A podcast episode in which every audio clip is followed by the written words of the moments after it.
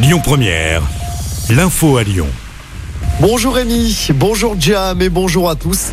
Tahabou Hafs jette l'éponge. Il renonce à se présenter aux élections législatives. Tout juste investi par l'Alliance de la gauche, le journaliste militant a publié un message sur son compte Twitter. J'aurais aimé tenir bon, j'aurais aimé vous rendre fier, continuer à vous battre. Pour ma part, j'ai essayé mais je n'y arrive plus. Hier, Fabien Roussel avait demandé à la France insoumise de revoir cette candidature. Hafs avait été condamné en première instance pour avoir traité une syndicaliste policière d'arabe de service. À 25 ans, c'est lourd de vivre avec des menaces de mort et des mises en cause publiques quotidiennes. Je m'en veux de ne pas avoir su le réconforter autant que nécessaire, a indiqué Jean-Luc Mélenchon ce matin. Dans l'actualité également, l'homme soupçonné d'un féminicide à Lyon présenté au parquet de Grenoble aujourd'hui en vue d'une mise en examen. Pour rappel, le corps de la jeune femme de 26 ans avait été retrouvé dans la nuit de samedi à dimanche à l'arrière d'un fourgon stationné dans le 7e arrondissement de Lyon.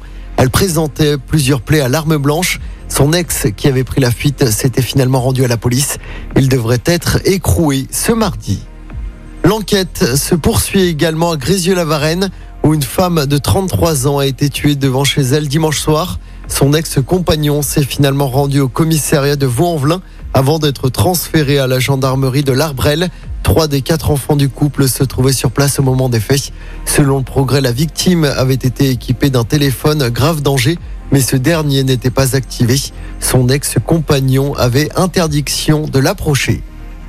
Le collectif La Guillotière en colère porte plainte contre la ville et la métropole de Lyon pour insalubrité.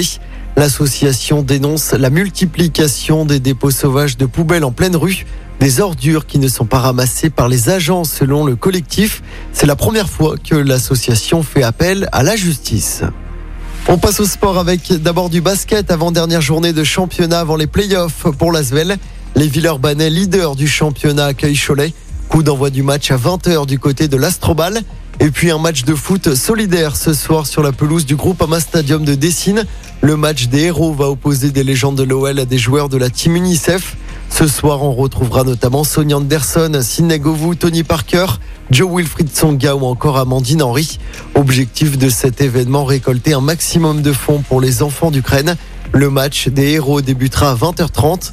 Il sera retransmis à la télé sur l'équipe avec la possibilité de faire des dons. Écoutez votre radio Lyon Première en direct sur l'application Lyon Première, lyonpremière.fr et bien sûr à Lyon sur 90.2 FM et en DAB+. Lyon Première